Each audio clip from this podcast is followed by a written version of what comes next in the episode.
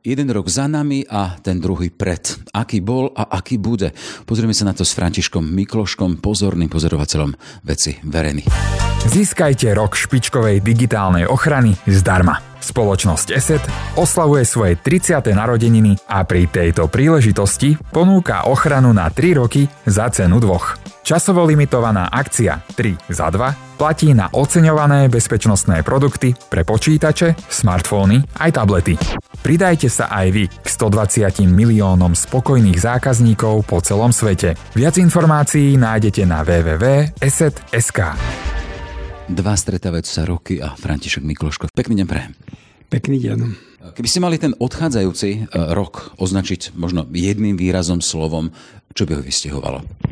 Ak by som to mal povedať jedným výrazom, povedal by som, že dominoval tam taký smútok nad tým, čo sa deje na Ukrajine. Neviem sa od toho nejak izolovať.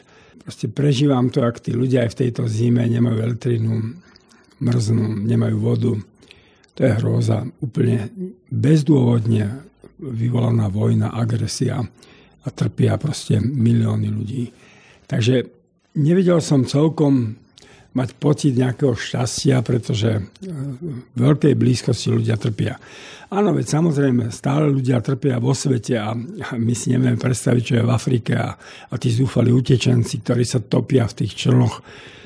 Celý ten svet je v akomsi takom smútku, lebo je v pohybe ale človek, čo oko nebolí, nevidí, srdce nebolí. No tak, ale tú Ukrajinu vidíme. Vidíme ju cez každodenné správy a to je dobré, že sa o tom, že sa o tom píše a televízia to prináša. A je to také smutné, že došlo k takejto vojne, ako keby ľudia nevedeli žiť bez vojny, ako keby po 10 ročiach, povedzme, ktoré sme zažili, takých pekných, aspoň v Európe, od pádu komunizmu, už potom ako keby ľudia znovu potrebovali proste nejakú zlosť, nenávisť. No ten diabol je stále prítomný vo svete. Ale aj tá vojna, vy hovoríte teda o tom základnom pocite smútku, ale aj tá vojna a to všetko, čo zo sebou priniesla, ukázala aj tú druhú tvár. Vidíme už len na Slovensku, koľko tu je dobrovoľníkov. Nedávno som robil rozhovor s jednou podnikateľkou mladou, Eliška Horsáková, na vlastné náklady zabezpečuje, skupuje, organizuje pomoc a vozí napríklad piecky, e, generátory na východ Ukrajiny, tam, kde sa bojuje a tu je kopec ďalších, sú tu charity, e, sa tu aktivizujú ľudia, čiže aj to smutné, čo je a to bolestivé, vyprodukovalo aj veľa dobra. Na Slovensku je stále strašne veľa dobrých ľudí. Dobrých aj múdrych. Ja to dennodenne stretám teraz v novembri, keď bolo to výročie novembra, som hodil hodne po Slovensku Áno, nádherní ľudia, ktorí pomáhajú týmto Ukrajincom. Ja tu, čo mám známych, tak každý, ak má voľný byt, tak tam má nejakú ukrajinskú rodinu. To je neuveriteľné. Aj domčeky im uvoľnili. Nežisne. To je obrovský dar, obrovský potenciál tohto slovenského národa. To je tá hlboká, by som povedal, pohostinnosť, ktorú sebe máme. Ja sa pamätám ešte v čase normalizácie, keď už bolo tak, sme boli ubití a navštevovali sme Dominika Tatárku a on on povedal, že mm, viete, tak rozmýšľam, že vlastne všetko sa tu nejak rozplýva, už sa nemá človek takmer čoho chytiť, ale hovorím si, že pokiaľ si podržíme aspoň také základné hodnoty na Slovensku, povedzme, ako je pohostinnosť, že niekto ku mne príde a ja poviem, ty si môj host, ty si si ma prišiel uctiť, ja si ťa chcem tiež uctiť a, a vytiahnem šúsku z chleba, slaniny alebo, alebo kávičku, alebo čaj, alebo pohár vína, že pokiaľ si toto udržíme, tak komunizmus nás nemôže zničiť. A teraz to vidno aj vo chvíli, keď my sme slobodní a keď sa vieme o to podeliť s tými Ukrajincami. Proste tá pohostinnosť, to nejaká tá dobrosrdečnosť, to je veľký dar, ktorý Slováci majú. A, a je úžasné, že aj v čase toho konzumu, keď samozrejme každý musí, musí myslieť aj na seba, tie problémy narastajú ekonomické, ale tu ľudia sa vedia podeliť je to, je to nádhera. Na druhej strane tu ten paradox, napríklad nedávny prieskum Globseku hovorí o tom teda, že Slováci sú v podstate na špici alebo v konci, keď sa pozrieme z akého pohľadu teda, že, že sú nespokojní s tým, teda, že sa musí pomáhať Ukrajine. To je takéto ďalšie tajomstvo toho, že čo vlastne za nami je. Máme tu jednotlivcov, ale ten globálny obraz, ktorý vychádza z prieskumov, ukazuje nespokojnosť Slovákov s tým, že by sa mali deliť, že by mali pomáhať. To je také nepochopiteľné. Ja si to vysvetľujem tak, že ten príbeh z Biblie tých desiatich spravodlivých, že 10 spravodlivých môže zachrániť veľké mesta, ako je Sodoma a Gomora. Proste tá masa ľudí naozaj niekedy na Slovensku vo, vo všetkej úcte, veď naozaj mám rád všetkých ľudí, nemám dôvod ich nemať rád, ale správajú sa niekedy zvláštne, že povedzme polovica ľudí na Slovensku chce, aby tu vládol autoritatívny režim, ktorému by nehádzal polená pod nohy nejaký parlament, no tak vlastne neviem celkom, že čo tí ľudia chcú. Čo, nestačí im ten komunizmus, čo to znamenalo? Ale sú tu stále tí desiatí spravodliví, obrazne povedané. Našťastie ich je o mnoho, o mnoho viac. A ja si myslím, že, že oni vlastne tvoria tú os dejím potom. Tí, ktorí, ktorí vidia, majú ucho aj oko pre, pre druhého a oni sú nejakými nositeľmi tej, tej hlbokej charizmy slovenskej, ktorá je naozaj jednou z jej vlastností je práve tá dobrota a pohostinnosť. Keď sa tak teda obzerám za tým rokom, vy ste začali a tým pocitom, tým základným, že smútku, ale toto rámcovanie tou nezmyselnou agresiou Vladimíra Putina na Ukrajinu. Máme tu tiež pozostatky ešte pandémie, ktorá narobila medzi ľuďmi to, čo narobila. Z toho potom e, takmer všetky, vyplývajú takmer všetky spoločensko-politické dôsledky. Vidíme náraz chudoby, lebo to závratné zdražovanie energetiky energetických zdrojov, ruská ropa, plyn, čo toho, že nie je vyslovene až do ekonomických e, výšav. Z toho potom vidíme aj nespokojnosť spoločnosti, politické zemetrasenie až po vraždu z nenávisti, keď hovoríme o teplárni. E, to je obraz tých našich dní a nášho Slovenska. Doplnili by ste k tomu ešte čosi? Je to vážny problém. Tú pandémiu sme v zásade prežili, teda bohužiaľ mnoho ľudí zomrelo, ale celkovo dá sa že sme ho prežili, ale až teraz vidíme niektoré dôsledky. Keď ja čítam v médiách, že koľko detí trpí proste depresiami a potrebujú byť na nejakých ukľudňujúcich teda práškoch, to je zlé, to je veľmi zlé.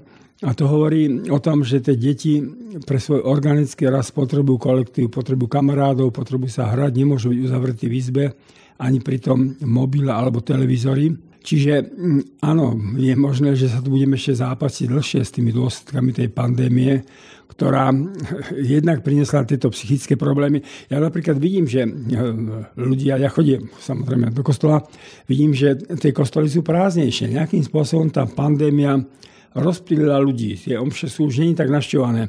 Možno tí starší ľudia sa boja ísť do kostola, aby sa nejak nenakazili tam, alebo, alebo si zvykli vlastne, že sa to dá tá omša pozerať aj pri televízori. Ale v každom prípade tie dôsledky pandémie ešte len zažívame, budeme zažívať a, mali by sme sa z nich veľmi vážne poučiť, že čo človek potrebuje k takému integrálnemu zdravému životu. To môžeme brať, možno keď hovoríte o tých prázdnych kostoloch, to môže byť také očisťovanie. Predsa len kostol to je prejav toho vzťahu k čomu si vyššiemu, k stvoriteľovi a teda ak tam človek ide a ide tam z presvedčenia, máme skúsenosť týchto obrazu napríklad z Českej republiky, kde e, aj prieskum ukazujú teda, že tí, ktorí navštevujú bohoslužby, naozaj to sú ľudia, ktorí vedia, prečo tam chodia. Slovensko e, bolo z tohto pohľadu, pohľadu krajinou zvykovou. Idem, lebo sa chodí. Aj to môže byť pozitívum, teda, že ideme možno aj k pravdivosti toho, čo veríme, čo vyznávame. Áno, som o tom presvedčený. Som o tom presvedčený, že všetko, čo sa vlastne deje, Všetko je na niečo dobré. Ja si pamätám, e, keď v 68. prišli e, do Československa teda spojenecké vojska a teda najmä Rusi na Soveti. A vtedy nastala depresia, veď 10 tisíc ľudí odišlo do zahraničia a tu na niektorí sa skrývali dlho, lebo sa báli, že ich zoberú alebo znovu zavrú. Tí bývali väzni alebo bývali väzni v gulagoch. Prežili obrovský vnútorný šok a mesiac sa skrývali, kým, kým nadobudli istotu, že snad teraz sa im už nestane nič. A, a vtedy ten Vlado Jukl, ten krásny človek, ktorý v mojom živote ma tak ovplyvnil, povedal, ideme ďalej. On to hovoril ako my, veriaci ľudia. Proste církev si nevyberá dobu, do ktorej bola postavená. Církev prešla všetkým možným a, a proste ideme ďalej. A z tejto situácii musíme podať svedectvo. A teda nadvezujem na to, čo ste vypovedali, že vlastne áno, aj táto doba, aj to, že mnohí odídu, alebo mnohí cez ten konzum ako by sa na chvíľu stratia, lebo ja si myslím, že každý nakoniec s pribúdajúcimi vekmi začne vidieť život, aj svoj život celkom iného svetla. Ale Proste všetko to má na niečo dobré, že vlastne to podstatné zostáva a v živote ide o to podstatné. E, vy ste boli len nedávno súčasťou oficiálnej delegácie vo Vatikáne, viedla ju prezidentka Zuzana Čaputová. Mali ste možnosť stretnúť sa s pápežom Františkom.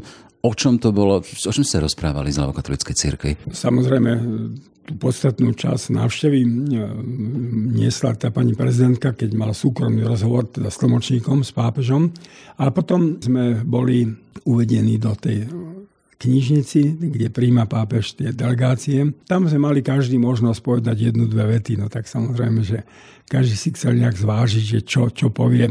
Ten Salesian veľmi milý, ktorý tam bol, on sa venuje ukrajinským deťom a on, keď sa dozvedel, že pôjde v tejto delegácii, tak proste nechal, že nech nakreslia deti niečo pre pápeža, tak sa opýtal pápeža, či mu to môže darovať. A pápež veľmi pozorne pozeral si ten balíček a potom ešte aj povedal, ešte raz povedal tomu Salesianu, pokračujte v tom, čo robíte. A to dievčatko postrelené si tam donieslo teda dve barly, no, dve barly a, a postrelanú stehnú kost, takže naozaj ťažko chodí a verím, že sa z toho dostane. Ale tá slečna, teda samozrejme už to nie je dievčatko. Radka z teplárne, aby sme teda dali plnú. Tak ona mu vlastne donesla seba. Ona mu seba donesla ukázať, že, že toto, toto mi spôsobil ten človek o ktorom vlastne nevieme, že čo boli jeho motívy, alebo bol to niečo také hrozné. A ja som teda povedal pápežovi tri vety. Ja som povedal, že mu ďakujeme, že sa stále zastáva Ukrajincov. Lebo to je neuveriteľné, že on má v nedelu aniel pána z okna na námestí Sv. Petra a v stredu má audienciu. On dvakrát do týždňa, v nedelu a v stredu, menovite hovorí o Ukrajincoch. A to nebola náhoda. My sme tam boli 10. decembra, dva dní predtým. Pápež bol na Sviatok nepoškvrnené pri španielských schodoch. Tam je tá veľká, veľký stĺp, kde hore je Imakuláta, teda nepoškvrnená. A tam je Rimania už dlhý čas, každý, toho 8. decembra tam idú a, a tam pápež tradične kladie venec a modlí sa. A on sa teraz pri tej modlitbe rozplakal, keď spomínal ukrajinské deti. Či on to nesie v srdci ako obrovskú bolesť, on to pomenúva jasne, že to je genocída, že to je proste rúhanie a podobne. Už iné slova sa nedajú nájsť na to, aby vyjadril tú hrozu, ktorá sa deje Ukrajincom. Potom som povedal, že sa na ňom modlíme. Lebo to vždy prosí, ale naozaj my sa s manželkou každý večer modlíme za pápeža, aby vydržal. Lebo ja ho považujem za zjav, absolútny zjav. On má 86 rokov, chodí už o tej paličke, keď je dlhšie, musia ho zobrať na vozík. Ale, ale proste tá hlava a tie oči a, a to všetko, čo hovorí tá ľudskosť, z neho úžasne vyžaruje. A potom som povedal ešte takú vec, ktorú možno nie každý ako mi porozumie, že sa modlíme tiež za naplnenie fatinských zjavení. To je také zvláštne, lebo v tom 17. roku, pol roka pred e, oktobrovou revolúciou, proste zjavila Matka Božia Fatime a tam už potom postavila ten problém svet a Rusko.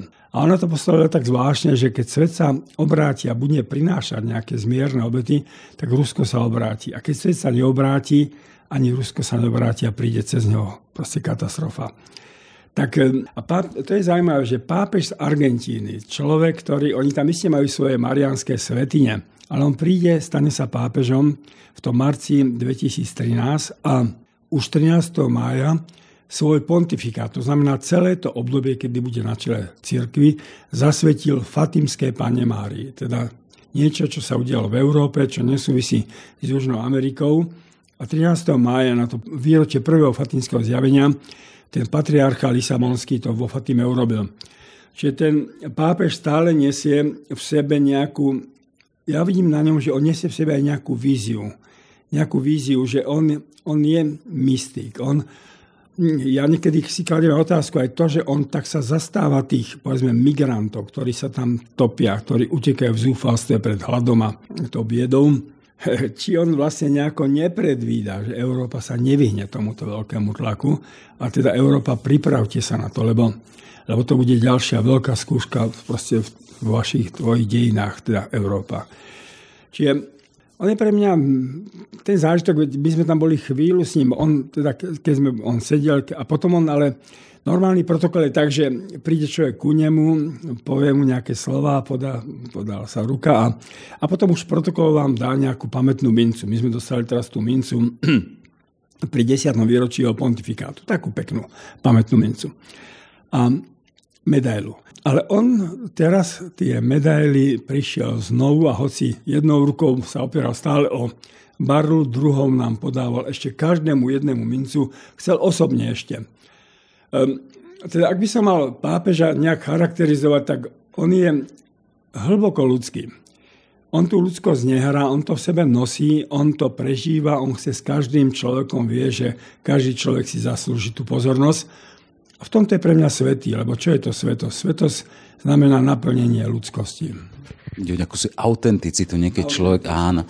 Uh, som len, ako vnímate, keď sme stále v kontexte tej návštevy oficiálnej prezidentky vo Vatikáne, zazneli tu komentáre, že Zuzana Čaputová pápeža len využila. No tak eh, tie komentáre som zaregistroval ja, aj povedzme na, na našu účasť, alebo moju účasť. To overí čas.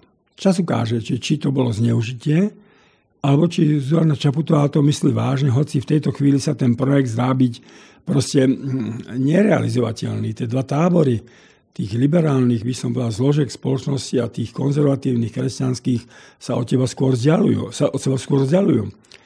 Ale ako chceme vlastne postaviť nejaký ten, nejakú doktrínu duchovnú tohto štátu? Polovica ľudí tu chce autoritatívneho vodcu. Polovica ľudí tu chce nejaké porozumenie medzi politickými stranami, aby oni sa dohodli a vládli. Ale ešte aj tá polovica, ktorá chce demokraticky tu vládnuť, je totálne rozvadená. No, akú vlastne cestu môžeme my ukázať, alebo ako chceme budovať toto Slovensko? Čiže ja podporujem tento projekt. Keď nevindie, budeme musieť pokorne uznať, že nevyšiel. Keď vindie, tak potom povieme, že tá misia mala svoj zmysel a že jej návšteva u pápeža bola správnou intuíciou, že tam išla. Boli ste tam, zažívali ste ten priestor, dýchali ste ten istý vzduch. Zacítili ste tam možno nejaký vánok autentickosti tých vzťahov medzi Zuzanou Čaputovou a pápežom Františkom? Ja myslím, že u nich existuje, že pápež, pápež má 86 rokov a Zuzana Čaputová je pre neho jeho dieťa, alebo teda vekovo, alebo, alebo možno až vnúčka, ja neviem. Ale on ju má nejak rád. Pretože ja si pamätám, keď on prišiel do Bratislavy, teda minulý rok, tak keď zišiel, zišiel dole zo schodov lietadle, tak prvé slova, ktoré povedal prezidentke Čaputovej, slúbil som vám, že prídem a dnes svoj slúb plním. To je viac ako len nejaké oficiálne proste privítanie. To je niečo také aj ľudské. To je niečo aj ľudské. A potom si spomínam, som si zapamätal ten obraz, lebo práve v deň odchodu e, pápeža zo Slovenska Zuzane Čaputovej zomrel otec. A zrejme pápež o tom vedel. A teraz, keď oni kráčali k tomu letadlu, ja som videl znovu ten taký to vyjadrenie sústrasti, ale nie cez nejaké formálne gesta, ale ako išiel vedľa nej a uvedomil si, že ona teraz prežíva aj nejakú osobnú bolesť. Ehm, čiže on ju má, nejak, on ju má rád, on ju má nejak rád a to Veď my si musíme uvedomiť, že my sme si u tohto starého pápeža vyčerpali všetky, by som povedal, všetky karty, lebo už on viac sem nepríde. No tak možno ešte oficiálne niekto navštívi pápeža, ale, ale on tu bol, bol tu vlastne možno v jednej z mála krajín, čo bol v Európe. Bol tu tri dní a bol, ten jeho pohyb, pobyt bol úžasný. A teraz prijal bez akéhokoľvek, behom dvoch mesiacov prijal proste Zoran Čaputov. Bolo to dohovorené aj so štátnym sekretariátom, lebo lebo ona, Zuzana Čaputová sa stretla v Egypte s štátnym sekretárom Parolín a Parolím a tam sa oni dohodli, že by táto návšteva sa mohla zrealizovať ešte do Vianoc. Každá takáto návšteva je pripravená, dôkladne premyslená. Keď hovorím aj o zložení delegácie, vidíme, bola tam Radka z teplárne, akási možno nositeľka témy e, tých ľudí inakosti LGBTI komunity bol tam spomínaný Salezien, ktorý sa stará o ukrajinské deti, o tých, ktorí sú posunutí Ukrajinou. Boli ste tam vy ako predstaviteľ kedysi disentu a tej zložky spoločnosti, e, ktorá prebudzala svedomie. Takýmto spôsobom prezidentka priniesla pred pápeža Slovensko, ale aj v tej ďalšej rovine vidíme, ako je rozdelené už len tou samotnou témou LGBTI. Áno. Ona nejak si zakladala na, tom, na tej delegácii, lebo aj keď bolo na tom námestí Sv. Petra bola tá tlačovka, tak chcela, aby sme tam stáli za ňou.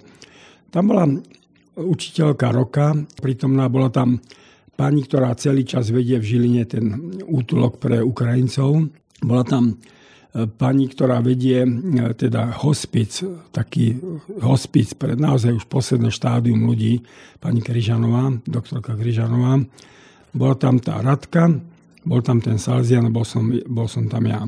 Viete, ono nás čaká na obidvoch stranách ešte vyjasnenie si pojmov. Pretože, povedzme, aj tá liberálna stránka si musí uvedomiť, že čo, čo je kresťanstvo a čo je pre kresťanstvo proste nemenné. Že, že spolupráca medzi liberálnymi a kresťanskými zložkami nemôže ísť, na, že sa musí niekde stretnúť na tom vzájomnom rešpekte. Proste sú pre kresťanstvo hodnoty, z ktorých ono nemôže ustúpiť, lebo by už nebolo kresťanstvom. Kresťanstvo dnes reprezentované církvami kresťanskými na Slovensku nemôže stratiť svoj pohľad na život, na rodinu. Nemá. Tam, tam vychádza zo svojej židovsko-kresťanskej tradície, ktorá trvá už niekoľko tisíc rokov. Na druhej strane, ja si myslím, že tí ľudia, ktorí sú ináč orientovaní a ktorí, povedzme si to veľmi otvorene, že na Slovensku sa na nich pozeralo vždy, ale to je všade v týchto krajinách východných a poznačené ešte aj komunizmom, sa pozeralo vždy ako, ako si tak možno až pohrdlivo alebo povyšeneckým. Títo ľudia si zaslúžia, aby sme ich rešpektovali. E, preto ja som napríklad, keď bol ten zákon, ktorý navrhal SAS o tom, že by takíto ľudia, keď chcú uzavrieť nejaké spoločenstvo alebo nejaký inštitút, taký, aby si mohli si pozrieme, nahliadať do svojich zväzkov zdravotných a mohli dediť, ja by som nemal problém za to zahlasovať, aby sa im dal, hoci ich je málo, veď to je malé percento, ale aby sa im dal štatút, že ste tu a proste nikto vám nebude brániť v tom, aby ste si žili svoj život, za ktorý si nesiete zodpovednosť, tak ako si každý nesie za svoj život zodpovednosť, ako si manželia nesú a podobne. Čiže v tomto smere sme dlžní týmto ľuďom akýsi rešpekt proste k ich intimite a k tomu, že proste oni to takto nejako cítia. Samozrejme, objavujú sa tu nové problémy, že tých nekonečné množstvo mutácií, nejakých orientácií, ktoré máme rešpektovať, tak to už zase nemôže každý od nás chcieť teraz, aby sme, aby sme sa vyjadrovali ku každému. Veď každý si to nesie v sebe, my to rešpektujeme, ale aby teraz spoločnosť o inom nediskutovala len o tých niekoľkých, ja už vo svete sa hovorí desiatkách možných sexuálnych orientácií alebo, alebo tých gender kategórií, tak to už zase, tam by som postavil tú hranicu, je to váš život, ale, ale zase nemusí sa celá spoločnosť tomu nejakým spôsobom takto stavať, že teraz o inom nebudeme hovoriť. Jasné. Len tu, keď sme v kontexte právneho štátu, ktorý má byť takým rámcom aj spravodlivosti, aj jednoducho všetkých tých práv pre každého jedného obyvateľa, tak je tu skupina ľudí, ktorá tie svoje práva nemá naplnené, keď už hovoríme možno o úprave možno tých ich vzťahov, registrovaného partnerstva. V tomto má štát v tomto dlh voči tejto skupine? Áno, má, má. Ja si myslím, že im toto treba dať. To, čo som hovoril, za čo by som zahlasoval. Ten problém je, že e, tá časť kresťanská, jedna časť kresťanská vidí problém v tom, že keď sa im uzná toto, potom na Európskom súdnom dvore sa im okamžite uzná inštitút alebo štatút rodiny a teda správu adopcie. Ale to nie je také jednoduché, lebo povedzme, u nás existuje špeciálny zákon o adopcii dieťa, tam sú jasne stanovené limity, čiže z toho sa nemôže celkom dobre vyvázať toto. Zároveň v ústave máme, že pod manželstvom sa rozumie vzťah muža a ženy, teda v duchu tej tradície židovsko-kresťanskej. Takže ja si myslím, že z tohoto nemusí hneď vyplývať. A opakujem, ten základný aby sme, aby sme aj týchto ľudí nejako rešpektovali, že sú tu a teda, že si žijú svoj život. Vidíme teda, že tá skupina je veľmi hlasná, dáva o sebe znať a možno teda, e, keby mali naplnené aspoň tie základné veci ohľadom tých úprav majetkovo-právnych alebo možností nahliadať do zdravotnej dokumentácie, možno zdediť, alebo to, čo všetko upravené e, tým registrovaným partnerstvom, možno by im štát takýmto spôsobom dal trochu pokoja. To neviem povedať. Neviem. neviem. Je možné, že potom prišli ďalšie požiadavky. Neviem to povedať. Ten trend na západe je veľký. Ja by som povedal, že skôr teda v západnej Európe teda to zažíva akúsi takú akoby vrcholnú vlnu. V Amerike to je podľa toho, ale ktorá strana, či republikáni alebo demokrati sú pri vláde. Keď sú demokrati, demokrati pri vláde, no tak sa to viac otvára. A keď sú republikáni, tak sa to viac uzatvára. Tam v Amerike prebieha istý zápas medzi týmito dvomi zoskupeniami a to sa týka samozrejme práva na potrat a podobne. Keď ešte hovoríme o, vy ste spomínal toho pápeža, že mnohí hovoria, že ho politici neužívajú. No podľa mojich informácií prezident francúzsky Macron ho naštívil nedávno a tak ako ja viem, prezident Macron má vniesť do francúzského zákonodárstva teda iniciatívu, aby potrat bol ako základné ľudské právo proste ženy. Tak to je obrovský posun. To je obrovský posun. Lebo keď chápeme potrat ako krajnú situáciu, v ktorej sa nájde nejaká žena, tak môžeme k tomu pristúpiť, by som povedal, že, že to už potom nech sa to rieši nejak naozaj vie vnútri, ale keď sa to postaví takto, že to je základné právo, tak to je potlačenie absolútne práva toho dieťaťa, ktoré je už v lone matky a ktoré sa nemôže brániť. A tam potom by už Francúzsko už ďalej. V tom prípade a podobné veci sa dejú povedzme u Bidena, to, to uznám, že ten svet sa nachádza v takom veľkom zápase a zase je dobre, že aj tá druhá strana kresťanská proste nemlčí, že, že hovorí, že čo tu je, lebo viete, to je tak, že keď už zmlknú proroci, tak začínajú proste začína byť pustošenie. Ale to, keď ste spomínali toho francúzského prezidenta a to, že bol u pápeža, čo ste tým naznačovali? Či tam to správne teda, že do toho jeho ucha zaznel aj hlas tie ďalšie časti, ktorú zastupuje pápež? No vlastne som nepochopil celkom, prečo tam išiel, ale pokiaľ by hneď po tomto akte, po návštevu pápeža chcel výjsť týmto aktom, no tak to by si od strany bolo nefér, to by bolo neseriózne. To, pretože v tomto smere ten pohľad církvy, povedzme pri týchto e, registrovaných partnerstvách, samotný pápež ešte keď bol kardinál v Argentíne povedal, že on by s tým nemal problém. To, čo som ja hovoril o tých ale, ale názor církvy na umelý potrat je proste tak jasný a nemenný, že tam, tam proste nemôžno ani, ani pomyslieť na to, že by církev nejako urobila nejaký, by som mal krok. Že tá, církev si je vedomá tých ťažkých životných situácií a nikoho nesúdi v tomto smere, ale ale v prípade žien alebo rodín, ale svoj názor hovorí a bude hovoriť. Čiže ak by, ak by to niekto chcel si myslieť, že pápež možno e, prižmúri oko na niečo takým, to je vylúčené. E, také zaujímavé, teda rozprávam sa s bývalým disidentom, s expolitikom, s predsedom Národnej rady, viacnásobným kandidátom na prezidentský post a vám je tak úplne vlastná téma církvy. Prečo takto? Tak identifikácia v tom som vyrastal. V tom, ja keď som sa stal predstav parlamentu, ja som chvíľu musel e, proste aj meniť svoj vnútorný svet, aby môj slovník a moje videnie sveta z toho zápasu, povedzme, z, tých, z tej retoriky církvy alebo církevnej, my sme sa venovali študentom, kde sme sa modlili, čítali písma a podobne, aby som prešiel do tej celospoločenskej, aby som vôbec získal ten nejaký slovník parlamentný, politický a podobne, a dnes, dnes, dnes sa mi to spája. Dneska tú svoju církevnú skúsenosť spájam s tou svojou politickou skúsenosťou.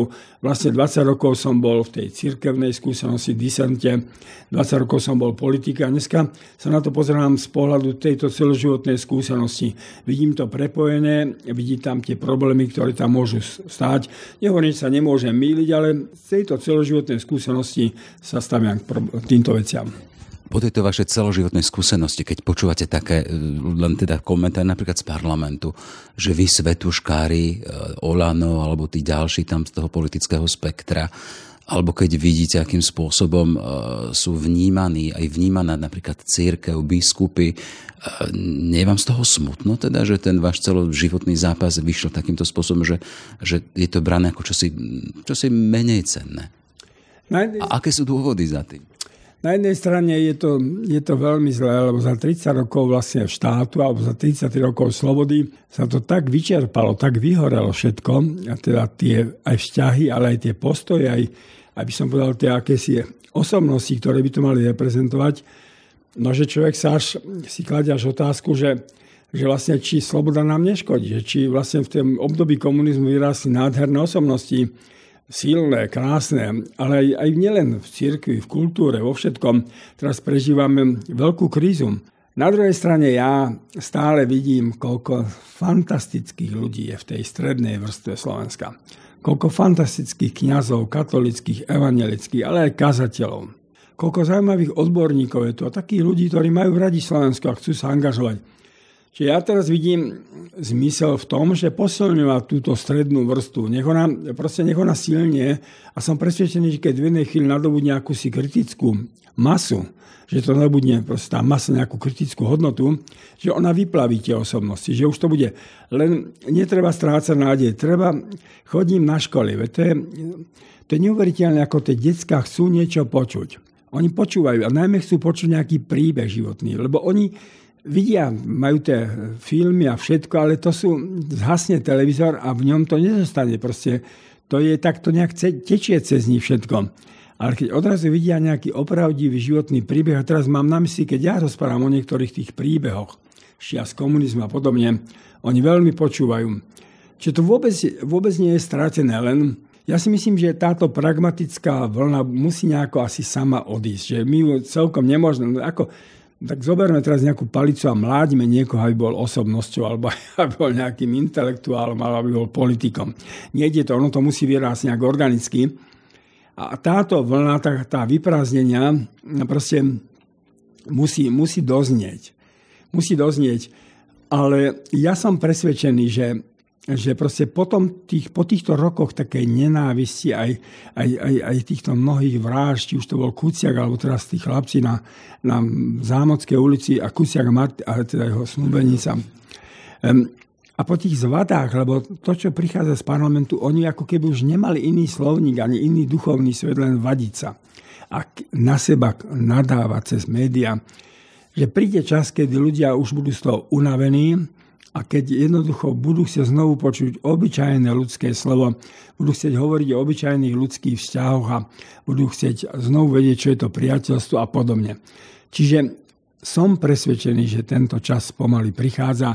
Ide len o to, aby tu boli ľudia, ktorí, ktorí sú pripravení nejakým spôsobom byť tedy nositeľmi nádeje. Vy ste už hovorili o takých nejakých majakoch, hovoríte, že v tých, tej generácii sú vzácni ľudia, či medzi biskupmi, kňazmi, alebo ďalej aj medzi uh, inteligenciou. Máte také majaky, dá sa povedať aj menovite, kto na Slovensku je pre vás takým človekom? E, to by som nerád hovoril, lebo samozrejme jedného poviem, druhý sa urazí, ale v tomto vianočnom čase nie. Ale sú, sú samozrejme a, a stretnúť sa s nimi je vždy veľmi veľkým zážitkom. E, začal som tú kapitolku tou alúziou na to, čo zaznieva v parlamente v Svetuškári a Vieme sme teraz aktuálne v čase, keď e, padla vláda Hegerova, bolo tam tá demisia Igora Matoviča, demisia, nedemisia. E, sú tu tie hádky, sú tu možnosti, ako ďalej v tom ďalšom roku, či predčasné voľby, či úradnícka vláda. Najnovšie sa hovorí o tom, teda, že rekonštruovať to, čo tu už bolo, nejaká vláda Heger 2. Ako vnímate to, čo sa tu dialo na záver roka? tie hádky, nevôľa dohodnúť sa alebo neschopnosť dohodnúť sa. Čo to je za obraz slovenskej politiky? Toto vládne zoskupenie, ktoré má na začiatku vyše 90 hlasov a proste suverene zvíťazilo a proste vyhlásilo ešte ústavy vtedy premiéra, že to bude najlepšia vláda. Um, no sa vyčerpalo úplne. A vyčerpalo sa spôsobom, že si treba všimnúť, že aj percentami oni, tie základné strany, ktoré tvorili tú vládnu koalíciu, sa dostali niekde 5, 6, 7 tam, čo je absolútne pásmo ohrozenia. Ja si navyše myslím, že v tejto situácii, povedzme rok a pol pred voľbami, oni stratili potenciál vôbec nejak naberať nejaké percentá.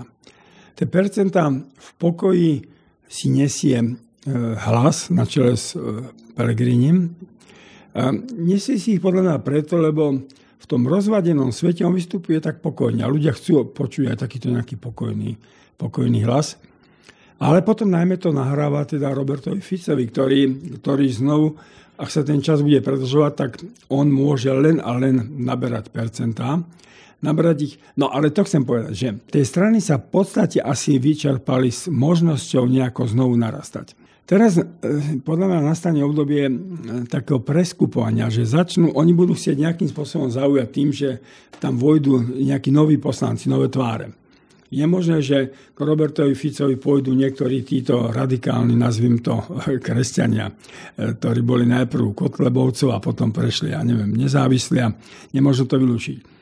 Je možno, že otázka, že kam prejde Jan Budaj, veď on je teda politik celý život, jeho politika baví a s tými desiatimi, či pôjde do Sasky, čo by, čím by Saska mohla získať nejaký potenciál nový, nejaký nový impuls, niečím zaujať, alebo či sa dá do nejakého samostatného projektu, čo, čo samozrejme na to treba istý čas, to za pár mesiacov sa nedá urobiť. No.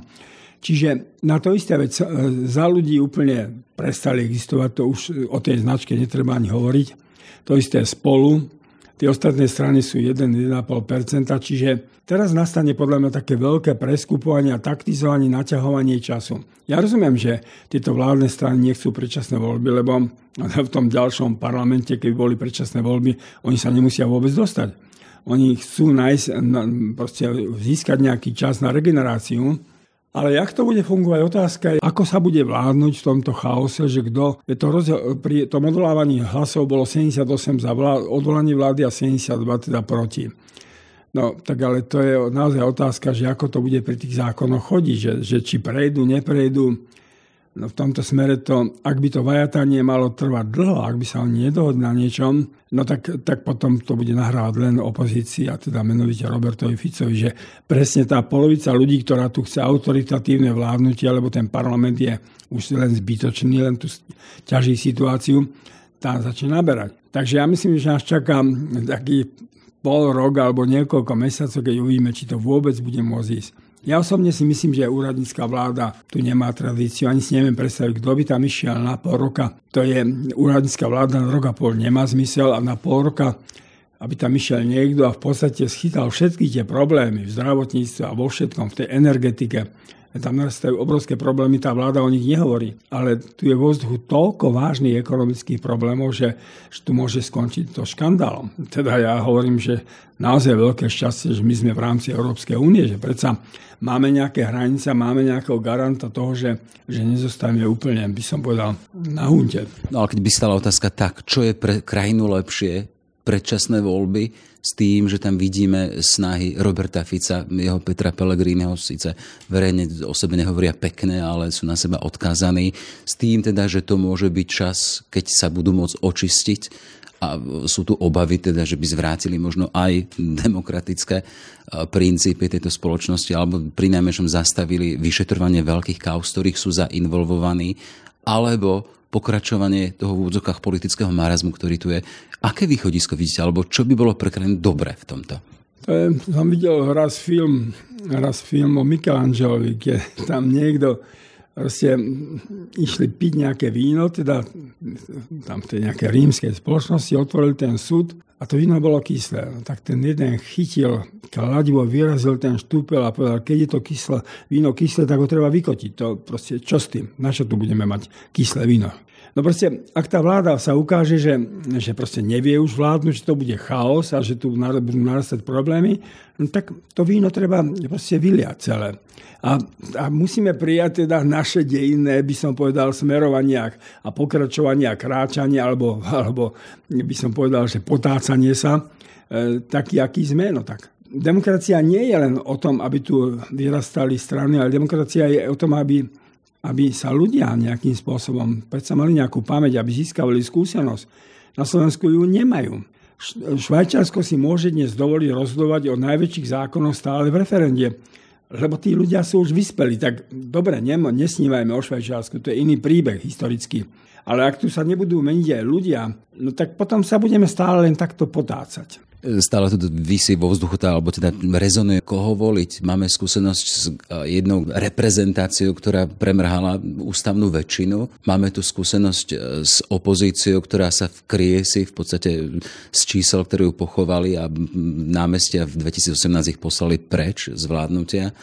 A otázka, koho voliť? Sú tu, vidíte niekde na horizonte alebo za horizontom ľudí a politické síly, ktoré by mali ten potenciál dať smer tejto krajine a zobrať jednoducho moc zo zeme? Ja si myslím, to je môj pocit, že sa zopakuje ten scenár, keď sme my došli k moci v tom 98. roku. V tom 98. vyhral voľby ešte Vladimír Mečiar, ale proste už vládu zostavila tá opozícia, ktorá sa voči nemu stávala a ktorá mala vyše 90 hlasov, mala ústavnú väčšinu. O 4 roky tá vládnúca garnitúra mala už len asi 79 hlasov. Znovu vyhral voľby ešte Vladimír Mečiar. Ale nepostavil proste vládu, už sa nevrátil do politiky ako premiér. Ale za tie 4 roky, keď už mal len chabú väčšinu, sa prijali kľúčové veci. Vstúpili sme do NATO, do EÚ, prijala sa rovná daň, ktorá, povedzme si, naozaj oživila slovenskú ekonomiku ja môžem povedať, prijali sa tie vážne vatikánske zmluvy, ktoré sa týkajú všetkých cirkví, oni sa len tak volajú, ale to sa týka všetkých cirkví, čiže sa podarilo definovať v zásade ten vzťah štátu a všetkých náboženských spoločností, ktoré tu pôsobia. Čiže ja si myslím, že sa to, bude zopa- že sa to zopakuje, že Robert Fico môže mať koľkokoľvek hlasov a že on už ne- nepostaví vládu ako premiér. A že teda dúfam, že to bude zase také vajatajúce, že to bude viacero malých strán a oni sa budú musieť nejak dohodnúť a tie ďalšie 4 roky aj pri tom vajataní, že budú, bude ich veľa, predsa môžu dotiahnuť nejakú tú transformáciu, ak, ak sa k tomu postavia seriózne. Aj teda povedal by som, to hlavné, čo si vytýčili, je ten zápas s korupciou. Samozrejme pod zápasom s korupciou myslím veľmi seriózny a spravodlivý zápas. Nie, aby to boli nejaké potičky alebo medzi nejakými skupinami v polície, prokuratúra a podobne. Na to sa bude treba ešte pozrieť, že kam sa to tam dostalo, lebo tie mnohé tie informácie sú také, že človek Treba sa na to pozrieť. Čiže ja si myslím, že to ešte bude. Z tohto dôvodu mne osobne, a to je teraz kampaň, mne osobne veľmi záleží, aby sa tam znovu vrátili kresťanskí demokrati, hoci zatiaľ žijú len z tej značky. Zatiaľ nevedia prísť nejakými myšlienkami, nemajú tam osobnosti a ale ešte by som im dal šancu. Keď hovoríte teda, že predpokladáte, že to bude tak, keď to bolo v tom 98. tam bola významná postava samotného Mikuláša Zorindu, ktorý sa tiež teraz znova niekde z horizontu objavuje v pozadí akosi politického projektu. Vidíte jeho nejakú dejnú úlohu aj teraz? On sa aj nechce zdať. Mikuláš Zorinda je maratónec, no viete, no, on proste vydrží, beža 43 km, ešte na poslednom maratóne bola a stále ten maratón odbehne. Čiže on má výdrž a on proste, on bol na vrchole slávy, veď on bol, on dotiahol to Slovensko do NATO, EU a proste strikal sa s prezidentom Bushom a už mu zatelefonoval, hockedy, či už bol behať a podobne. No, z takéhoto postu sa ťažko odchádza, tak aby človek už bol len povedzme šéfom nejaké nadácie, čo je síce pekná vec, ale viete, tam ste vždy závislí, že či vás menujú alebo nemenujú. Čiže on, on sa ešte chce nejakým spôsobom vrátiť a chcel by zopakovať ten projekt, ktorý zvíťazil v 98. Ja som odporcom toho projektu lebo on nám síce vtedy pomohol, ale v tej chvíli zanikli, do budúcna zanikli všetky štandardné stredopravé strany. Proste ten projekt SDK to tu rozbil a my odtedy do toho prázdneho priestoru, kde mali byť štandardné politické strany, vstúpili populistické strany a tam je akože strana Olano a, a je tam strana mm, Smerodina a podobné. Čiže vstupujú tam populistické strany, ktoré nemajú stranickú štruktúru, aby, aby mali aj nejaké zázemie, aj zodpovednosť voči, lebo byť štandardnou stranou znamená mať aj zodpovednosť voči tým starostom a primátorom, nielen to, že im dám kšefty, ale že aj keď sa ja skompromitujem, tak oni pod tou istou značkou tiež budú odkopnutí. Čiže to je, to, je, to je vážna vec, skúsenosť historická, že to takto môže jedne fungovať, lebo ináč to je len od k voľbám. No a keď tak očistíte aj toho svojho pohľadu, svojej skúsenosti s Zurindom, je tu jeho historická úloha ešte, alebo radšej by si teda radili, nechaj to tak? No tak eh, neodvážim sa povedať, máme sa stretnúť aj na kávičke a porozprávať sa o nej. Ehm, povedal by som, no, že už nech si ide svojou cestou a teda uvidíme. Ja sa veľmi k tej ceste neprikláňam. Je teda na konci rok, ktorý pre vás znamenal aj takú milú, a bol som s vami, keď ste skončili knihu o tom Vladovi Juklovi a povedali ste, že tak unavený som ešte nebol.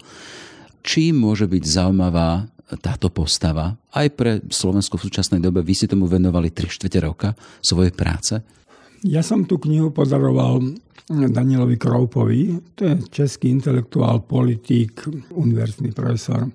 On mi potom napísal, že tú knihu prečítal a že je veľmi rád a že vlastne on si uvedomil, že on o tom Slovensku nič nevedel že oni v Prahe o tom Slovensku nič nevedeli, ako to tu žije. Že občas mali správy od Václava Vaška, s ktorým sme sa priatelili, ale že vlastne, že čo sa tu dialo, to on nevedel. A on napísal, že si myslí, že sme na Slovensku v tom disente kresťanskom vlastne zašli o mnoho ďalej ako Češi, že sme mali ďaleko väčší presah a dosah na spoločnosť a že až teraz vidí, jak to bolo celé zorganizované. Ten príbeh tajnej cirkvi na Slovensku je impozantný a nepoznajú ho vlastne ani tu mladí ľudia už vôbec a niektorí, ktorí boli aj účastní toho, poznajú ho čiastkovo. Nevedia všetko, ako sa tie literatúra pašovala, aké tam boli problémy, ako sa podávali správy, aké tam tam do zahraničia, keď tam boli problémy, veď tam došlo aj takým dramatickým situáciám. Čiže ak sa mi podarilo ten príbeh tajnej církvy, lebo to bol príbeh Vladimíra Jukla, ale okolo neho vlastne ten príbeh tajnej církvy, pretože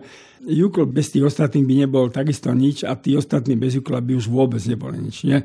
Ak sa to podarilo, ak to ľudí zaujme, tak nejakým spôsobom sme vyplnili proste nejaké prázdne biele miesto, ktoré nebolo doteraz tak poznané a ktoré, na ktoré môžeme byť právom hrdí. Ale čím je tá jeho osobnosť, je jeho príbeh povšimnutia hodný aktuálne? jeho najhlbšou takou vlastnosťou bola vernosť. On, prečo sa raz rozdol ako mladý, to verne dotiahol. On povedzme sa ako 19, 18 ročný rozhodol, že chce byť kňaz. On až po návrate z väzňa bol vysvetený, ale nemohol pôsobiť až ako 65-ročný prvýkrát vystúpil verejne ako kniaz. Pôsobil pre vždy malé nejaké spoločenstvo, neskôr 80 rokov, dovtedy ani nie. No to je taká vernosť e, tomu, čo cítim, že je moje poslanie, že to až neuveriteľné. On bol nositeľom tej myšlienky, že tých fatinských zjavení, že Rusko by sa malo obrátiť. On tam chodil, oni tam nosili tie Biblie, samozrejme to, zoberieme to 230, alebo ešte väčší sovietský sves, No tak čo to tam mohlo tých pár kníh obrazne povedané znamenať, ale, ale tiež bol tomu verný. A ja si proste pamätám a vlastne tým tá kniha aj končí, že hovorím, že Vlado raz povedal Viktorovi Jakubovi, že kňazovi, že je presvedčený, že ešte zažijeme proste priamy Boží vstup do dejín. Že to viditeľne uvidíme.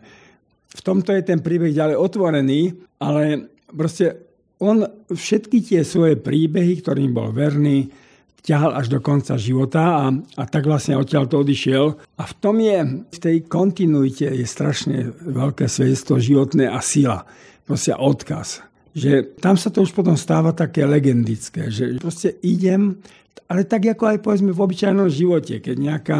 Ja si pamätám moju starú matku na východnom Slovensku, veď mala, porodila 12 detí, iba 4 prežili ale to bola také vernosť tej službe a tej rodine a tej robote, že z nej vyžarovalo niečo už zase. Tu tvár si pamätám do dnešného dňa. Čiže tie príbehy celoživotné, verné svojmu poslaniu, doktor, kde ich život postavil, alebo čo vnútri v nich vyrástlo, tie sú úžasné.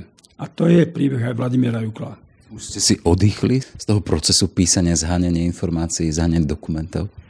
Bol som naozaj strašne vyčerpaný. To som prvýkrát v živote zažil, že ja som vlastne nevedel nič, len som tak sedel. Ale potom prišlo také šťastie. Boli sme s manželkou tri týždne v Kanade a to bolo tri týždne radosti. My sme videli vlastne tie mestá, videli sme prírodu. Stretali sme sa s veľmi zaujímavými ľuďmi, tiež ľuďmi, ktorí už staršími, povedzme, z tej generácie, ale ktorí v takej skromnosti, ale mali veľmi pekný aj príbeh, aj aj svoj životný, ale zároveň taký ekonomický. To sú, mnohí z nich sú bohatí ľudia dnes na odchode už samozrejme. Tam som sa regeneroval, tam som sa veľmi regeneroval, bola to krásna dovolenka. Každému doprejem niekde ísť a zažiť niečo radosné. Hej, len teda to pekné si našli v Kanade, nie na Slovensku. Áno, ale toho zase nachádzam v tom, čo nám vždy závideli aj počas disentu, najmä Češi, a čo nám závidie svet, že tu je priateľské stretnutia. Ja mám, mám veľa priateľov a keď sa stretávame, je to radostné, tam nikto nehrá, nemachruje, nie, nie, lebo hneď vysmejeme. Proste sme priatelia a tie radostné priateľské stretnutia je obrovský dar Slovenska a tie zase zažívam tu a v, v podstate v línii s tým, čo ste povedali, vám zacitujem jednu vec.